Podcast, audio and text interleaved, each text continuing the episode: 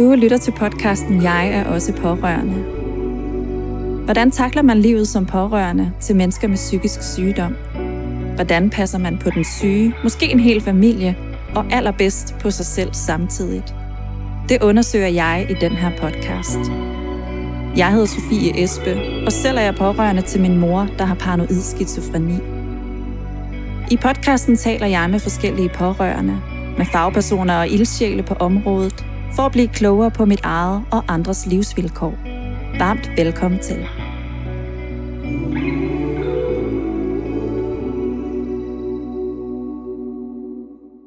Det er blevet august måned, og det er blevet tid til en ny episode her hos Jeg er også pårørende. Dejligt, at du er tjekket ind her. Måske er det første gang, måske har du øh, lyttet til podcasten tidligere. Jeg håber, at du øh, har haft en dejlig sommer. Stadigvæk har vi. er lige i øh, start, snart midten af august, så der er jo stadigvæk sommer tilbage, kan man sige.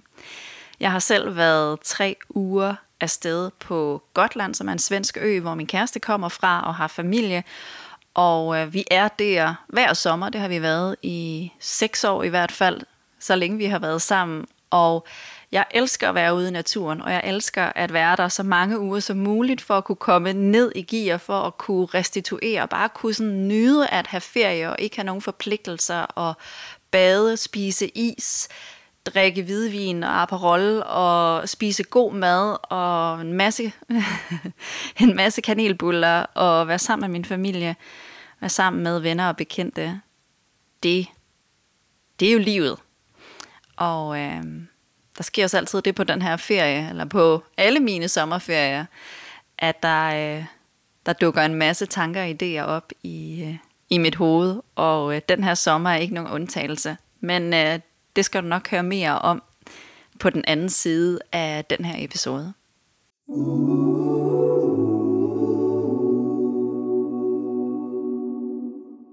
Jeg taler i den her episode med Cindy Smith, som bor i Vejle med sin kæreste og to børn på 6 og 8 år. Og Cindy, hun er psykiatrisk sygeplejerske. Hun er faktisk lige blevet uddannet, og på den anden side af sommerferien, hvor vi mødtes, der havde hun lige afleveret sit speciale. Og så er øh, Cindy selv pårørende til blandt andet sin søster, og så har hun nyligt stiftet sin egen virksomhed, hvor at hun arbejder med mental sundhed og arbejder med at støtte og hjælpe familie og særligt forældre, der er pårørende til børn med en psykisk lidelse, eller børn, der er udfordret mentalt, som hun selv i tale sætter det. Og i episoden, der taler vi om Cindys erfaringer som sygeplejerske i psykiatrien, hvad det er for oplevelser, hun har haft særligt knyttet til forældrene, der har været pårørende til børnene.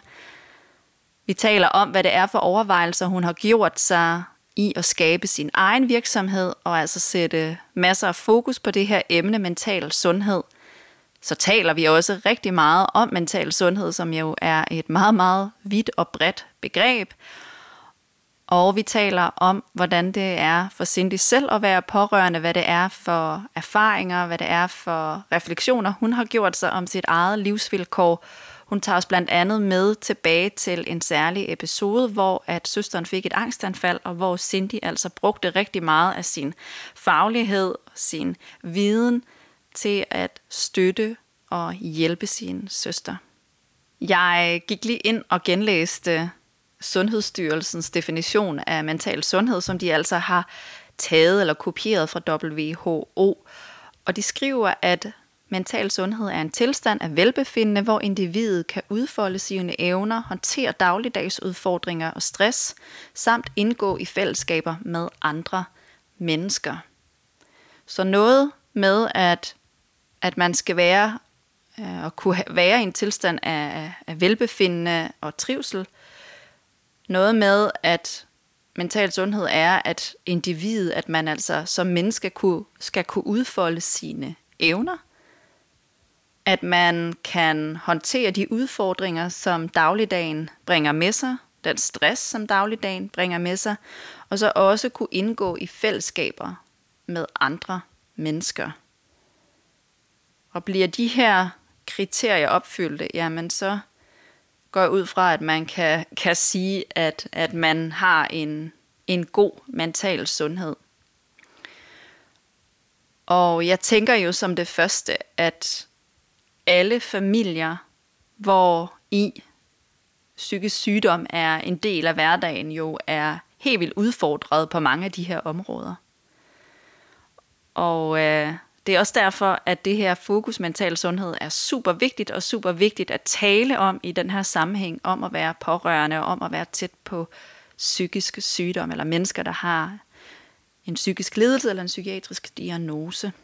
Og jeg støtter også lige på en anden artikel i den her sammenhæng, lidt tættere knyttet til den tid, vi lever i nu, under corona, at coronakrisen altså også er en stor trussel for danskernes mentale sundhed. Der er undersøgelser, der viser, som allerede har kunne vise, øh, hvad der er sket fra 19 til midten af 2021, som vi befinder os i nu, at der altså er en voldsom vækst i angst og depression, særligt hos den unge målgruppe. Så lad os blive endnu bedre til alle sammen at tale om mental sundhed og tale om, hvordan vi som samfund, som fællesskab, som individer kan blive meget bedre til at styrke vores mentale sundhed. Men nu skal du få lov at høre Cindys historie og høre, hvad Cindy har på hjerte. Jeg glæder mig rigtig meget til at dele den her episode med dig. Rigtig god fornøjelse, så ses vi på den anden side.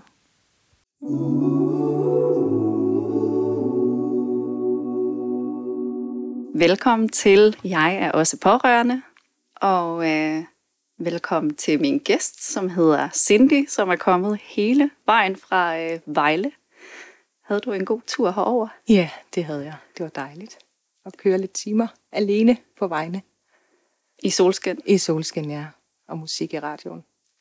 Det var dejligt. Det lyder dejligt. Ja. Godt. Øhm, så øh, jeg er helt vildt glad for, at du er her, Cindy. Mm. Og øh, vi har jo egentlig øh, talt sammen, eller skrevet sammen for et år siden, ja. hvor jeg øh, støtte på din Instagram-profil, og meget, meget hurtigt bare fik lyst til at skrive til dig om et samarbejde, og om, at om du ikke ville være med i podcasten, øh, fordi jeg kunne spejle mig i rigtig meget af de ting, du delte, og i din person. Øh, så, øh, så så dejligt, at du er her, og at du er kommet til København i Indre By, hvor vi sidder lige nu i et yogastudie, hvor jeg arbejder. Inden vi skal øh, gå videre, inden jeg vil fortælle lidt mere om, hvad vi to skal tale sammen om i dag, vil du så ikke give en lille introduktion af dig selv? Jo, det kan du tro. Som sagt, så hedder jeg Cindy Schmidt, og jeg er sygeplejerske. Øh, tilbage fra 2012 blev jeg uddannet her i København, og har siden da kun arbejdet i psykiatrien. Og inden da, der er jeg egentlig også uddannet social- og sundhedsassistent, hvor jeg også har haft år i psykiatrien, så alt i alt er det vel ved at være 14 års erfaring fra psykiatrien. Så har jeg lige afsluttet mit øh, kandidatstudie i pædagogisk psykologi fra Aarhus Universitet, og er nu tilbage i, øh, i arbejde. På, øh, ja, det kan jeg jo lige fortælle, det er et behandlingstilbud for mennesker med spiseforstyrrelse. Mm. Ja, og udover det, så har jeg jo så min egen virksomhed, hvor jeg blandt andet hjælper forældre, som der har børn med psykisk sygdom, eller det, som jeg kalder for mental udmattelse, øh, når børn mistrives. Ja. Dejligt, mm. tak. Øhm, så det er jo baseret på både dine faglige, i særdeleshed dine faglige erfaringer, vi skal tale sammen i dag, men også lidt dine personlige erfaringer som pårørende til mm. din søster. Ja.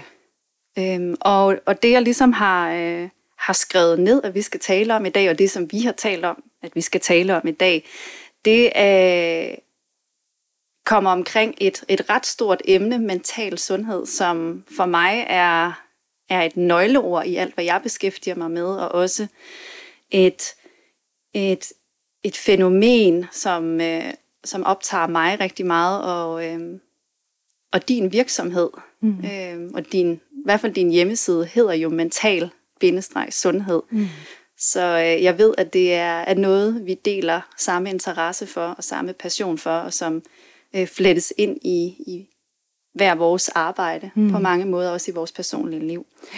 Og så skal vi også tale om din virksomhed og det, du beskæftiger, beskæftiger dig med sådan halvdelen af tiden, mm. øh, og, og hvor du har erfaring med at, at tale med øh, forældre og støtte og vejlede forældre, der har børn, som mistrives og måske har en psykisk sygdom. Mm. Og, øh, og så i den tredje sidste halvdel skal vi berøre lidt det, du selv er pårørende, og, og hvad der ligesom sker øh, i den, den del eller den side af det at være dig. Mm. Øhm, og, og jeg kan lige se, at jeg sådan lige havde noteret noget her på mit papir foran mig, som jeg egentlig havde lyst til at, at knytte en kommentar til. Og det er øh, apropos det her mental sundhedstema og emne, så, øh, så kan man godt sige, at det, som sociale medier øh, kan, det er blandt andet at gøre os utrolig mentalt udmattet. Øh, mm. Men det, som der er super positivt ved sociale medier, måske i særdeleshed Instagram, det er, at man faktisk kan få lov at møde nogle ligesindede, og kan få lov at stifte bekendtskab med nogen, som deler de samme livsværdier mm. og, og, og meninger som en selv. Og det er i hvert fald det, jeg ligesom har oplevet med, med dig. Mm. Så jeg er virkelig glad for, at du sidder her. Tak, det er mm. også. som du også sagde i, øh, her i introduktionen, så, øh, så startede du din egen virksomhed i 2019.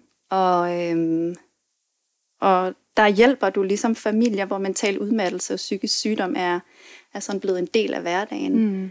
Jeg kunne vildt godt tænke mig bare lige spørge til at starte med, hvorfor har du lavet den her virksomhed? Øhm, altså, der er faktisk flere årsager til det. En af årsagerne, det er, at jeg jo efter min erfaring fra psykiatrien ligesom har oplevet, at den måde, vi hjælper mennesker på i psykiatrien efter øh, min overbevisning, er det ikke på et niveau, hvor jeg som fagperson altid kan se mig selv i øjnene bagefter og tænke, at jeg har gjort et godt stykke arbejde. Øh, så derfor så havde jeg lyst til at lave en virksomhed, hvor jeg havde mulighed for at udleve det, som jeg mener er en god øh, behandling eller en tilstrækkelig behandling. Øh, så det var sådan den ene del. Og den anden del, det var egentlig, at jeg øh, jo skulle starte på kandidatstudiet og skulle overveje, hvad skal min øh, indkomst være? Skal jeg tjene noget ved siden af, eller skal jeg ikke? Og hvad med al den viden, jeg får på studiet? Hvor skal jeg dele det henne? Øh, så derfor så valgte jeg også af den årsag at lave en virksomhed eller opstarte, for ligesom at have en lille indtægt ved siden af i min egen virksomhed og kunne gøre det, der gav mening for mig. Fordi at jeg var meget bevidst om, at hvis jeg skal starte på et studie, der er ret krævende, samtidig med at jeg skal gå på et arbejde, der også er krævende, hvor jeg ikke altid kan se mig selv i øjnene bagefter og virkelig føle, at jeg ikke har gjort det godt nok, øh, så vil det blive for udmattende for mig. Så derfor så besluttede jeg at lave mit eget. Og det har været fint og med god succes. Så det har været dejligt. Ja, ja. Og, og som du også sagde i introduktionen, så har du det her, og så er du, har du også en, en offentlig chance eller en offentlig ja. stilling på, vil du lige gentage det igen? Det er et behandlingstilbud for mennesker med spiseforstyrrelse. Yes. Øhm, ja, og det har jeg jo valgt at gå ind i igen. Det er egentlig min tidligere arbejdsplads, jeg er kommet tilbage til, og det har jeg valgt, fordi, både fordi det er en god arbejdsplads, og der er tid, og der er mulighed for at være sig selv som fagperson lige præcis det her sted. Og så har jeg fået mulighed for at kunne gøre noget mere og være med i en ny udvikling, og mine tanker kan få plads der, og min faglighed. Så det, det er en god kombination for mig at gøre begge dele. Fedt. Ja, det er dejligt. Ja.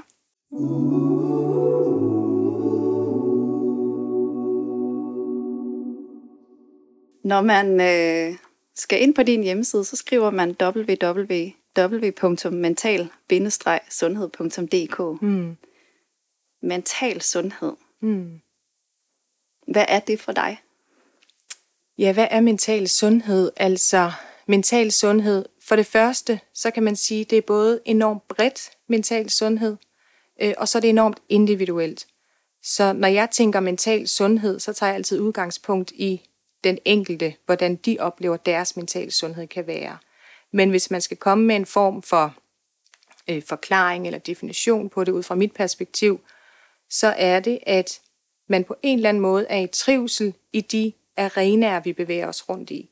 Altså at man som mor er i en arena, så er man i en arena på sit arbejde, så er man i en arena, hvis man øh, selv er, er datter, øh, så er man i en arena, hvis man har nogle øh, øh, sine veninder og sit sociale fællesskab. Der er virkelig mange arenaer, vi bevæger os rundt i, og i hver af de arenaer, der er der også bitte små arenaer. Fordi hvis man er mor, Så kan der også være arenaer i, at man skal have et øh, samarbejde med de andre øh, øh, forældre i en klasse, eller at man skal med til fodbold, eller, og det er også bitte små arenaer i de store arenaer. Og alle de arenaer skal på en eller anden måde være i balance, for at man oplever en form for trivsel. Og når de er i balance, så ud fra mit perspektiv, så vil jeg mene, at så har man det, der kan kaldes mental sundhed.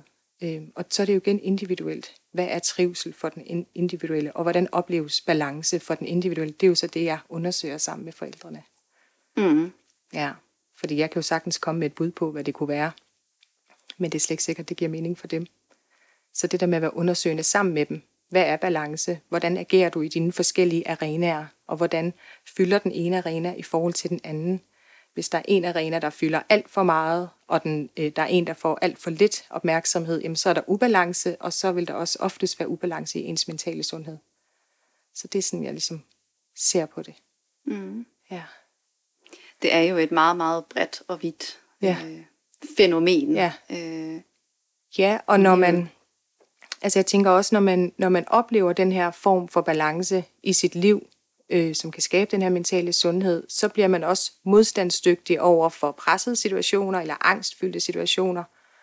Og når jeg siger modstandsdygtig, så er det ikke fordi, jeg sådan tænker, at så har man sådan en ordentlig skal på, hvor man ikke mærker noget, og man bare går igennem. Altså så er det netop det modsatte, at man faktisk forstår sig selv fra sit inderste, og forstår sine følelser, hvordan man, de kan reguleres, hvordan man kan regulere sine tanker, og hvordan man forstår sine kropslige reaktioner, og det, hvad kroppen fortæller en. Så, så på den måde bliver man også modstandsdygtig i at kunne modstå de her svære ting, som vi jo alle sammen kommer i nogle gange. Øh, det kan jo være fra dag til dag. Der kan det være små, svære situationer, og så kan der være store, svære situationer i livet, som alt sammen er noget, vi skal kunne håndtere som både voksne og børn på en eller anden måde. og man kan sige, at når man er, er pårørende til et menneske med en psykisk sygdom, så er der i særdeleshed øh, nogle udfordringer, mm. øh, som kan, også kan udfordre den mentale sundhed. Mm. Det har jeg selv oplevet, og det ved jeg, at, at, at ja, er det jo er det, som, øh, som rigtig mange går igennem og oplever, og kan mangle støtte og, og, og hjælpe, hjælp til. Ja. Øhm, Ja, det får mig lige til at tænke på, at netop fordi det her med at være pårørende og tænke på mental sundhed, øh, altså når vi som mennesker begår os iblandt hinanden, hvis der så er en, der mistrives, som går i behandling, en, der har en psykisk sygdom, eller går, og går i behandling, og man kun behandler den person isoleret set, og kun kigger på den ene person isoleret set, Øhm, altså det gør det faktisk sværere for den ene person at så kunne komme i bedring, fordi at vi ubevidst hele tiden påvirker hinanden frem og tilbage. Vores nervesystemer de afspejler sig i hinanden, i vores stemninger, vores spejlneuroner de arbejder. Så når man skal hjælpe et menneske med en psykisk sygdom, så i mit perspektiv, der vil jeg jo mene, at man skulle inddrage de pårørende nærmest på lige fod med den person, der faktisk har den her psykiske sygdom. Fordi at de tit, de pårørende, det er jo også dem, der er ens klippe, når man har det skidt, som den patient, der har en psykisk sygdom. Øh, Så hvis den klippe lige pludselig også får det dårligt og forsvinder, hvor, er- hvor er klipperne så henne, hvor man kan læne sig op af. Så det er så vigtigt, at vi ligesom tænker bredere end kun den enkelte person. Ja. og øh, med det, du kommer fra at have arbejdet i det offentlige, Hmm. kan du så se, at der er, der er en balance her, som ikke er rigtig øh, god i forhold til inddragelse af de pårørende? Ja, det kan jeg. Altså jeg vil sige, i mine unge år i starten, øh, altså jeg var ikke særlig gammel, da jeg startede i psykiatrien, det har nok været jamen, i sådan starten af 20'erne, øh, der var jeg ikke så bevidst om det, øh, fordi på det tidspunkt, der flød jeg ligesom med strømmen, med de diskurser, der ligesom var på det sted og, og i samfundet generelt. Øh, Men jo ældre jeg er blevet, og jo mere bevidst jeg er blevet om min plads i, hvordan jeg skal hjælpe andre mennesker, og klogere jeg er blevet ved at kunne læse og uddanne mig, så er jeg jo virkelig blevet bevidst om, hvor vigtige pårørende er. Øhm, Og kvæg også, at jeg jo selv er pårørende, kan jeg jo se, at det har haft afgørende betydning, at jeg faktisk har været inddraget i min søsters svære situationer og svære perioder i hendes liv. Så, så det kan jeg sagtens se, at der er virkelig et, øh, der er et hul i psykiatrien. Det er der. Altså jeg vil så sige, jeg synes alligevel, det er begyndt at komme en lille smule frem. Altså, øh, at man har fokus på det, men jeg synes stadigvæk ikke, det er nok, fordi det man så måske tilbyder, så kan det være pårørende grupper, men det er stadigvæk isoleret set fra den person, det egentlig omhandler. Og jeg mener jo stadigvæk, man skal gøre det som familie sammen, faktisk kunne gå i noget samtale-terapi, eller hvad man nu, hvad der giver mening for, for ens familie. Og det mener jeg også, at psykiatrien, der skal tilbyde det. Inddragelse på et dybere plan. Ja, ja. ja. Jeg kan kun være, være helt enig ja. som, øh, som pårørende. Øhm, I de der mange år, du har været psykiatrisk sygeplejerske, eller været sygeplejerske i psykiatrien, så mm. har du jo haft kontakt til rigtig mange forældre, mm. og måske også rigtig mange pårørende. Hvis nu vi sådan, øh, prøver at skærme det til forældrene, mm.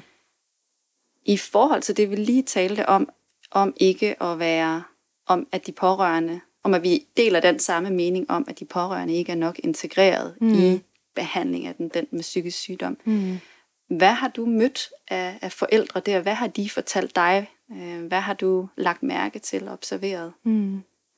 Altså, jeg har mødt forældre på forskellige måder i psykiatrien. Der har både været de forældre, der selv har været indlagt, hvor jeg har haft et særligt fokus på, hvad med børnene? Hvordan skal de være inddraget, og hvad alder har de?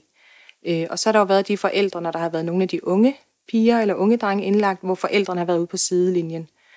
Øhm, og det, som jeg særligt har lagt mærke til, altså noget af det, som jeg har kunne mærke i min krop, helt fysisk, det har været, at jeg har, jeg har helt bevidst, kunne, altså jeg har vidst, at det ligesom var forkert. Jeg vidste, at, eller jeg kunne mærke fysisk, at, at her der gør vi noget, som ikke føles rigtigt. Det føles ikke rigtigt, at jeg kun tager mig af den her øh, unge pige, og ikke inddrager forældrene. Øh, så det har været sådan en fysisk reaktion i min krop, som jo så har afledt nogle tanker. Men det har været svært at komme til en konference, eller komme ind på øh, personalestuen, og ligesom fortælle det, fordi mine kollegaer dengang havde umiddelbart ikke samme perspektiv på, hvordan man skulle inddrage forældrene. Og det er nok der, jeg har lavet et stykke arbejde nogle gange, som jeg ikke altid fortalt til mine kollegaer, øh, fordi jeg simpelthen kunne mærke, at hvis ikke jeg gjorde det her, altså for det første, så kunne jeg ikke se mig selv i øjnene, øh, men for det andet, så kunne jeg se, så gav den her behandling bare overhovedet ikke mening, hvis ikke jeg inddrog de her forældre. Så det har været en svær balance nogle gange at være i, at have det her perspektiv og kunne mærke det her, samtidig med, at man også skal repræsentere et sundhedsvæsen, som har en helt klar øh, fortælling på, hvordan vi hjælper øh, psykisk syge mennesker. Øh, så det har nogle gange været et pres, øh, jeg har stået i og skulle sådan balancere mellem de to dele. Ja. Er du blevet bedre til det nu? Sådan, eller altså i den stilling, du har? Ja, altså det er jeg, og den stilling, jeg er i nu, det er også øh, det er et, et, et øh, socialt psykiatrisk botilbud, så der er nogle helt andre øh, vilkår for de mennesker, fordi de bor der, og det er ikke en kortvarig indlæggelse, øh, så vi kan lave et helt andet stykke arbejde. Men det er klart, det er stadigvæk min agenda, også på mit nuværende arbejde, at vi skal have forældrene mere i spil. Det er de ikke så meget. Jo, det kan de godt være til statusmøder, og så har man et pårørende møde og et netværksmøde.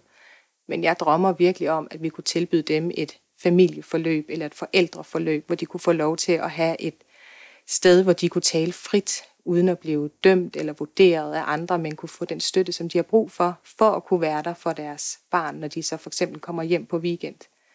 Øhm, særligt fordi, at hvis man, igen som jeg sagde før, hvis man hjælper et menneske isoleret set, nu det her så lige præcis piger med en spisforstyrrelse, hvis man kun tager udgangspunkt i dem isoleret set, og vi sender dem på, en, på weekend hjemme ved deres forældre, og forældrene ikke er inddraget i behandlingen, så har forældrene faktisk svært ved at skulle opretholde den udvikling, som pigerne er i gang med, fordi så falder de tilbage til gamle strategier, og det er det, som forældrene kender til, og det er det, de så gør sammen, selvfølgelig, fordi de ikke kan andet, fordi vi ikke hjælper dem med at give dem de redskaber eller den viden, der skal til for at kunne gøre noget andet. Så derfor så er det stadigvæk min agenda, at forældrene skal meget mere ind. Det skal de. Ja. Det, det, det er jeg så enig i, og, øh, og jeg synes også, at efterhånden, hvad jeg læser og hører fra andre, at, at der sker noget på det her område. Det sker mm. ikke særlig hurtigt, men der er, er, er, er en forandring fra 10 til 20 til 50 år tilbage, altså stor forandring. Mm, bestemt. Øhm, ja. Men øh, jeg synes, at vi skal, skal tale om, hvad det så er, øh, du laver, når du ikke øh, arbejder offentligt, mm. øh, men det du selv laver med din egen virksomhed, mm. hvor du netop tilbyder den her sparring og den her vejledning og det her rum til forældre. Mm. Vil du ikke sætte lidt ord på, hvad, hvad, hvad er det for en virksomhed, du har, har mm. lavet, mm. eller et koncept? Ja, jo, det vil jeg. Altså, øh, man kan sige, hele konceptet, eller min virksomhed, bygger jo på, som vi talte om tidligere, den mentale sundhed. Øh, og det er særligt fordi, at de her forældre, som der har børn med psykiske sygdomme, af, altså af omsorg og af uvidenhed, egentlig nogle gange kommer til at være for overbeskyttende over for deres børn, som har en psykisk sygdom. Og det gør så også, at hele fokus ligger kun omkring barnet. Øh, og når fokus kun ligger der, så kommer der også de altså tankerne, de bekymringstanker, som forældrene har, og bekymringstanker skaber nogle følelser og skaber nogle kropslige reaktioner, som gør, at hvis man ikke som forældre får den støtte og vejledning og det her frie rum til at tale, så er de faktisk selv i risiko for at udvikle stress, depression, angst. Øh, og hvis først det sker, så er det virkelig, virkelig svært at være et barn med en psykisk sygdom, hvis også mor eller far lige pludselig har udviklet en psykisk sygdom eller mental udmattelse. Så mit fokus, når jeg møder forældre, det er at være undersøgende på, hvordan passer du på dig selv, Hvordan får du opfyldt dine behov? Og her taler vi også om helt basale behov som søvn og mad og kunne komme på toilettet. Men vi taler også om behov, hvor man ligesom nogle gange tager sig af sig selv og, og deler sig selv op. Altså at man ser sig selv både som mor, men også at man ser sig selv som sig selv, eller som far, og at man er sig selv. Så hvordan kan jeg dyrke den del af mig, der kun er mig selv, for ligesom at kunne styrke min mordel eller min fardel? Og derudover så taler vi om grænsesætning, altså hvor går min grænse egentlig, hvordan kan jeg nogle gange sige fra, det er særligt i systemet, når de for eksempel er til behandlingsmøder med deres øh, børn, at de kan komme ud fra et møde og føle sig overrumlet, eller ikke lyttet til, eller ikke blevet hørt. Så hvordan kan man egentlig der både give et tydeligt præg om, hvilket behov man har, samtidig med at man også har en grænse, der sættes til, hvordan man gerne vil tales til eller tales om under de her øh, samtaler. Øhm, og den sidste del, vi arbejder med, det er værdier. Hvilke værdier lever man sit liv ud fra, og laver en værdiafklaring. Og det kan man både gøre øh, bredt, og man kan gøre det ned i mindste detalje, lidt ligesom de arenaer, jeg talte om før, så kan man tage udgangspunkt i en arena og kigge på de værdier der. Fordi de værdier, vi har som mødre for eksempel, er nødvendigvis ikke de samme værdier, jeg lever mit liv efter, når jeg bare er mig. Så der kan være nogle forskellige værdier, man skal gå ind og kigge på.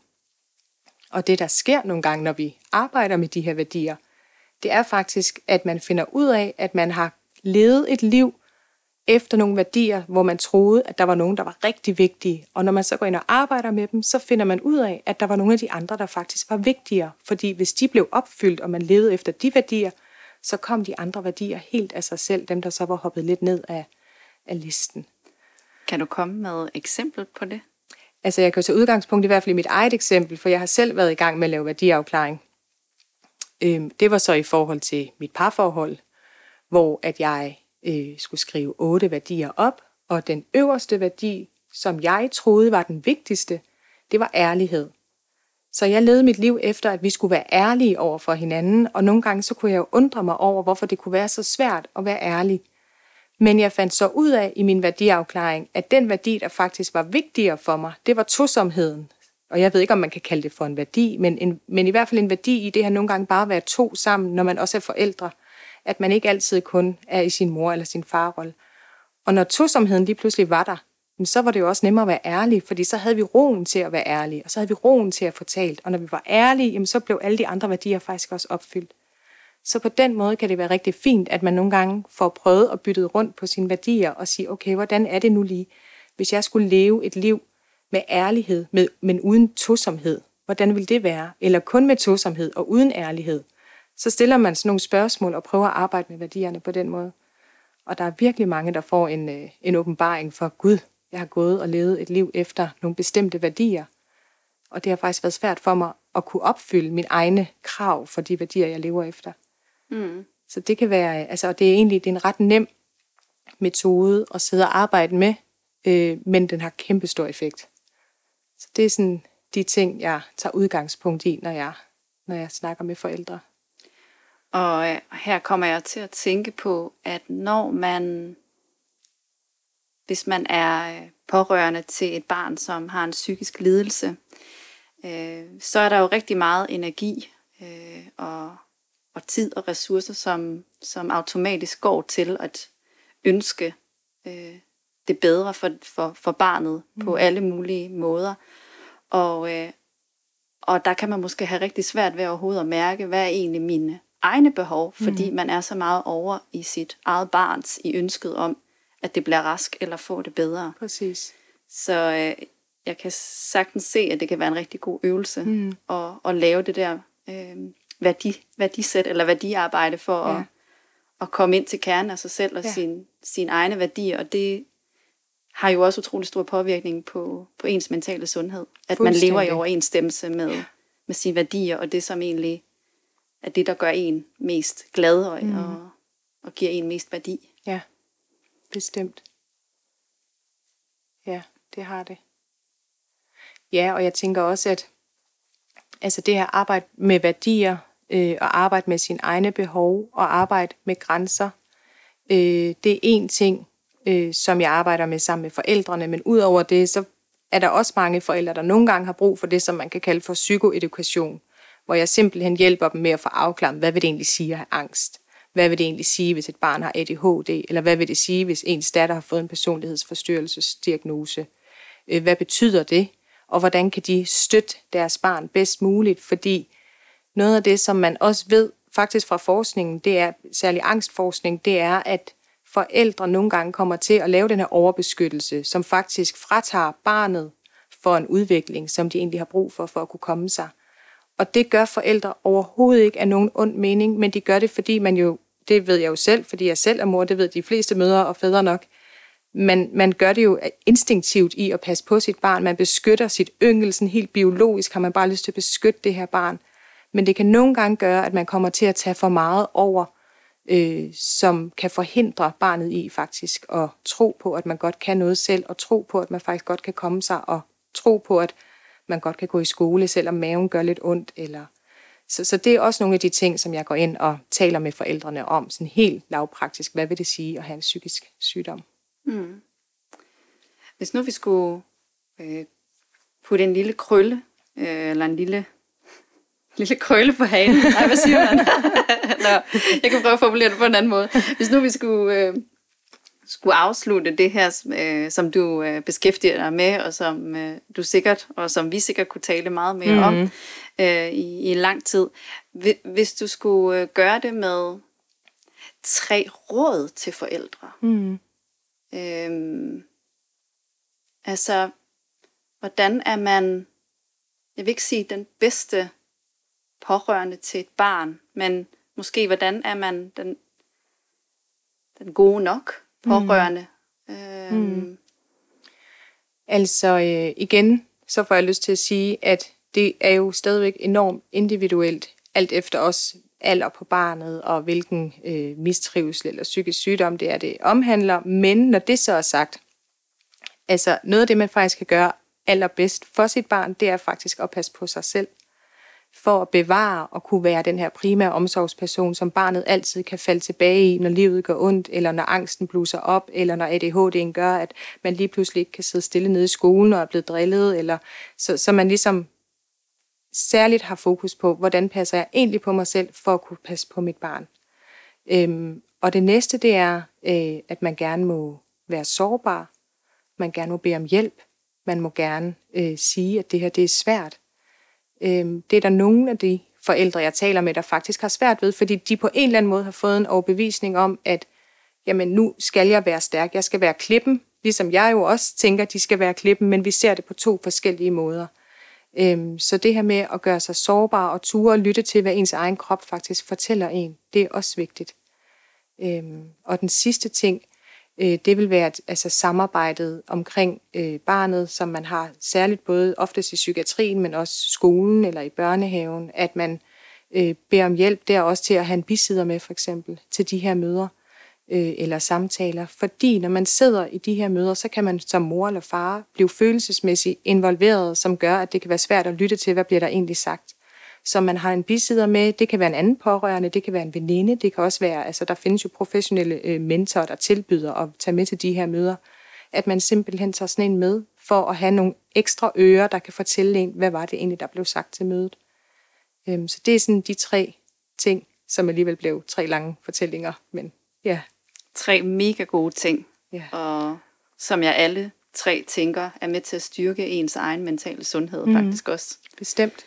Øhm, Bestemt. Ja.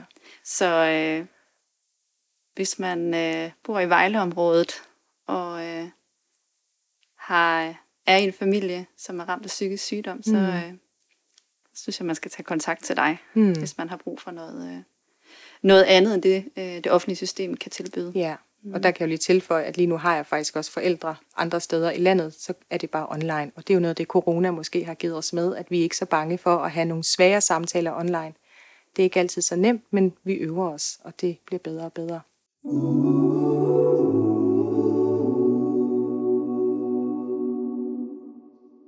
Du er jo selv pårørende ja, det er til jeg. din øh, søster. Ja. Og jeg tænker lidt, at med alt det, du beskæftiger dig med, og den viden, som du har suget til dig i måske de sidste 10-15 år, mm. måske også kommer af, af egen erfaring med at være pårørende, og måske ønsket om at, at skabe nogle bedre forudsætninger Mm. for sådan nogen som dig og mig. Mm. Det er klart blevet forstærket af, at jeg lige pludselig var pårørende. Ja. Øh, det kom snigende gennem årene. Jeg har godt øh, vidst, at min søster som barn egentlig også ikke altid syntes, det var så nemt, og var øh, nervøs og sådan havde mange bekymringstanker. Men der er syv år imellem min søster og jeg, så da hun egentlig oplevede det her som barn, der var jeg et ungt menneske, der havde fokus et helt andet sted.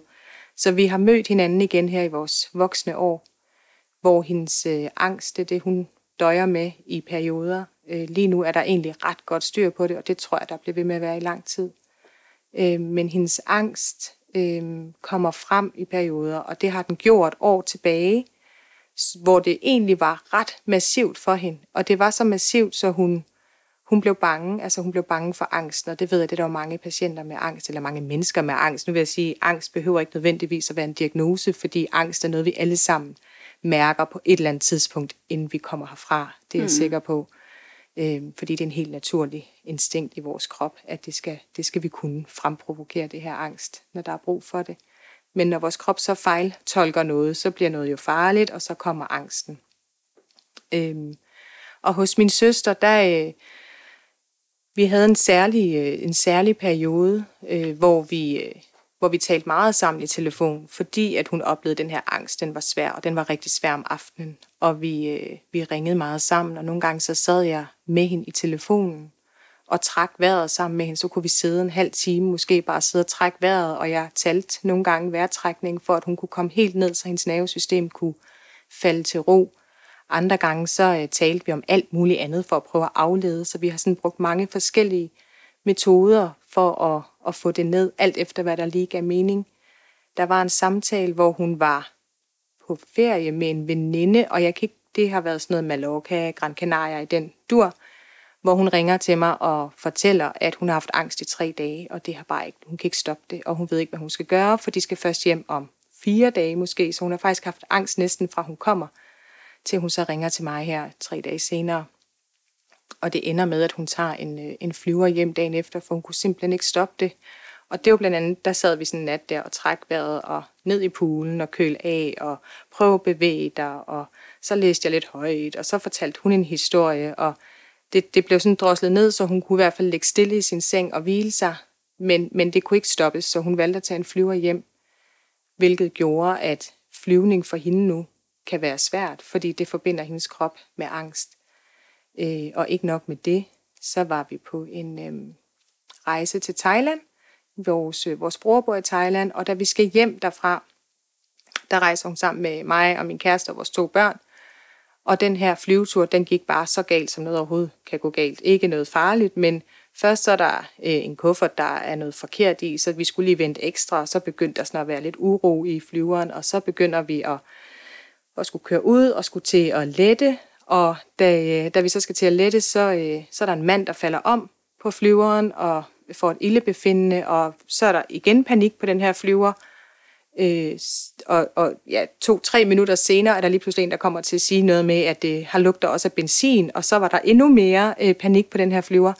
Så det resulterede virkelig i et angstanfald på den her flyver. Og da stewardessen begynder at sige, at du er sikker på, at øh, du kan flyve med her, øh, så kom angsten jo øh, yderligere til sin ret, eller kom frem.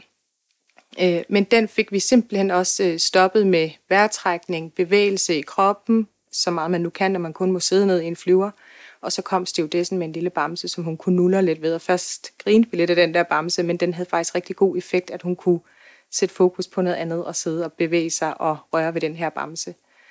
Så på den måde, så har jeg jo været meget intenst i min søsters angstanfald med hende, når hun har haft angst. Øh, men samtidig har jeg jo også til dels været sygeplejersken, øh, været med hende øh, til lægen og har talt med hende om medicin og hvad det gør og hvilke bivirkninger det kan gøre. Og det har hun nogle gange ringet mange gange for lige at skulle sikre sig igen. Hvad var det nu, du sagde? Og det tænker jeg, for hende må det jo have været dejligt at have sådan en livline, der, der nogle gange bare kunne finde ro sammen med hende og, og give hende ro på, at det skal nok gå det hele. Og det gør det også. Og det gør det jo nu.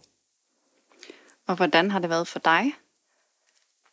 I selve situationerne, der er jeg sådan en type, der, øhm, der trykker øh, stop på mit eget, og trykker start på det, jeg så engang er i. Så i situationerne, der har det ikke været øh, svært.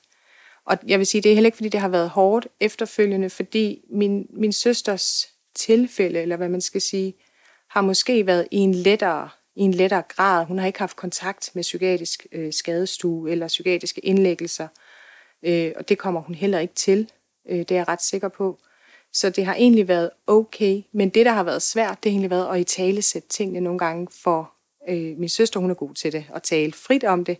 Men for mig kan det stadigvæk godt være lidt en blokade faktisk, at tale frit om det med min familie. Øh, fordi det er sådan noget, vi ved, den er der. Og, og hvornår skal man tale om det? Fordi hvilken stemning kommer der lige, når man taler om det? Øh, og der, så kan jeg jo sidde og sige alt muligt som fagperson, og så gør jeg noget andet som privatperson. Og det er jo fordi, man er, man er to i den her øh, kamp på en eller anden måde. Så, øh, og det er jo der, jeg så kunne have brug for en til at vejlede og guide mig i, hvordan kan du egentlig finde ro i det her. Øh, så, så det har været okay, men det er hårdt at se sin søster have det så skidt. Det er hårdt, det synes jeg. Altså, det har gjort indtryk at se hende være bange for, at hun ikke, at det ikke kunne stoppe igen. At hun har haft så meget angst, at hun har ligget og kastet op i toilettet og ikke kunne trække vejret. Altså, at sidde i et telefonrør og lytte på det, det har været hårdt. Øh, men ikke mere, end at jeg jo så har lagt på og kunne snakke med min kæreste derhjemme, og så har det ligesom dalet væk igen. Mm. Så, så det er sådan en blanding af, at det både har været hårdt, men også, men også okay faktisk. Og det jeg også kan høre på dig, øh, er også, altså, hvor vigtigt det er som pårørende, at når man har været i de her øh, situationer, som man ikke kan forudse oftest, mm. øh, og har, har presset sig selv til det ypperste, og noget, som for de fleste vedkommende sker helt automatisk, fordi man bare gerne vil være der for den, der nu har brug for ens hjælp, og særligt mm. når det er et menneske, der er så tæt på en som et familiemedlem. Men at der er, altså, at der er nogle, nogle processer efterfølgende, som, hvor man kan have behov for at tale med nogen, og mm. behov for at forløse nogle af de her ting, som Bestemt. kan være i samtale, eller som kan være, at man selv øh, gør noget kropsligt. Ja, eller... bestemt. Altså, fordi jeg tror også egentlig, havde jeg, øh, havde jeg nu valgt at sige, nu, nu øh, mødes jeg med nogen og taler om det her, så tror jeg egentlig også, at det vil have læret sig på en mere sund måde egentlig. Fordi lige nu, der har det læret sig, men jeg er lidt usikker på, hvor det præcis har lavet sig hen, og hvilken betydning det kan have for mig måske om et år eller to år. Og det behøver ikke være negativt, at det vil have en betydning for mig, men hvis nu hun skulle gå hen og opleve angst igen, så vil det jo være yderligere noget, der kom oven på noget, der har lavet sig i mig, så det er endnu en situation, jeg skal forholde mig til. Og på et tidspunkt, så er bæret jo fyldt så bliver man nødt til at forholde sig til, at man skal, man skal have talt om det og få det ud på en eller anden måde. Mm. Eller, ja, jeg kunne nok også godt være ret kropslig egentlig, i stedet for at tale.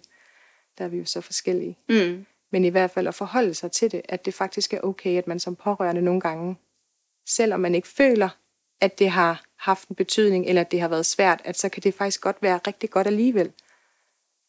Ja. Og oftest dukker det op i, i forskellige former ja. og på forskellige ja. måder efterfølgende. Ja. Og det er også bare så vigtigt at, at sige, og det har, har selv været sådan en meget, meget øh, lang proces for mig, det der med at forstå, at jeg som pårørende må godt bede om hjælp. Jeg mm. som pårørende kan faktisk godt have brug for hjælp. Mm. Hvorimod man oftest, og det som jeg også selv tænkte i mange år i forhold til at være pårørende til min mor, var, jamen det er jo hende, der har brug for, for støtte og hjælp, mm. og det er hende, jeg skal være der for, det er hende, vi andre skal være her for. Jeg skal jo ikke have noget. Nej. Men at forstå, at det er nogle meget, meget, at det kan være nogle meget, meget alvorlige og svære og stressede, overbelastende øh, situationer, man, ja. man bliver kastet ind i, eller ja. putter sig selv ind i. Ja.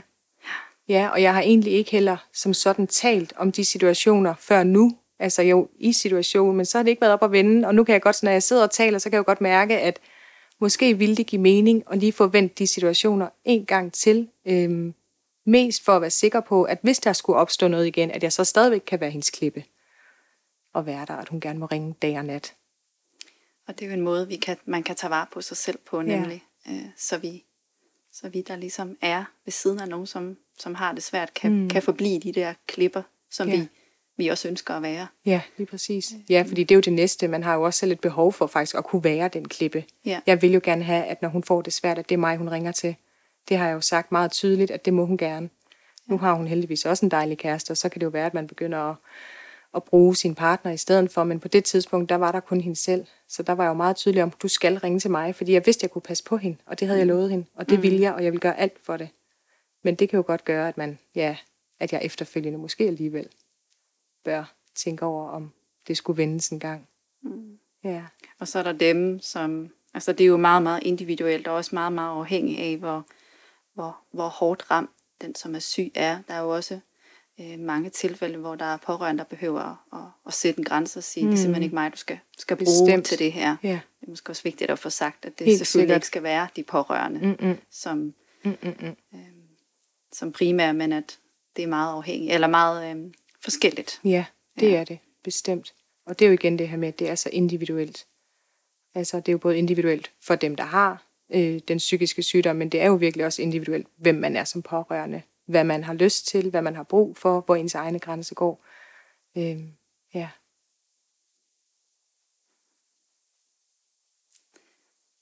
Er der noget, du tænker, vi også skal komme omkring her til sidst? Hmm. Øh, nej, altså nej, jo, og så alligevel lidt, øh, og det er egentlig lidt tilbage øh, til den her forældredel, øh, når man er pårørende som forældre.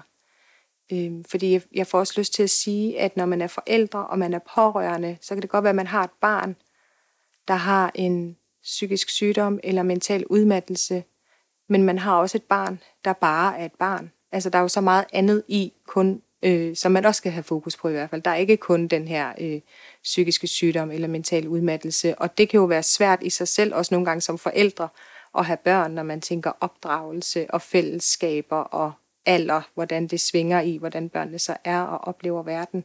Så det skal man jo samtidig også kunne agere forældre i. Så derfor er man bare som forældre og pårørende øh, meget belastet egentlig. Så det er meget, meget vigtigt. Man skal passe på sig selv.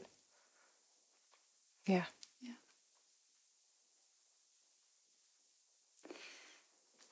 Jeg tænker, at det øh, var en meget, meget fin afslutning. Man skal passe på sig selv. Mm. Det er nemlig det, man skal, og det skal man, uanset om man er pårørende eller ej, eller man mm. er forældre eller ej. Mm.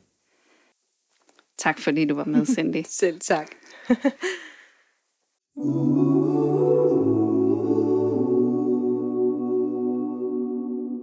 Vi er nået til vejs ende. Tusind tak, fordi du lyttede med. Jeg håber, du ligesom jeg selv fik noget ud af at lytte til, hvad Cindy havde på hjerte. Jeg elsker mennesker som Cindy, som altså forsøger at skabe en forandring i verden til det bedre. Og der er i den grad brug for forandring på det her område inden for pårørende, inden for psykisk sygdom og inden for mental sundhed. Så, øh, så fedt at øh, have Cindy på besøg.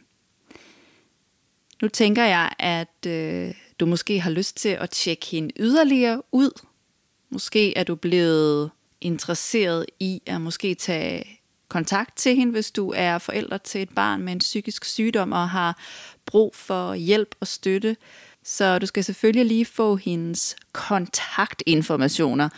Og øh, er du på Insta, så finder du hende som den psykologiske sygeplejerske. Der er underscore imellem den og psykologiske og psykologiske og sygeplejerske. Hun hedder også Cindy Schmidt der. Og så har hun altså hjemmesiden www.mental-sundhed.dk.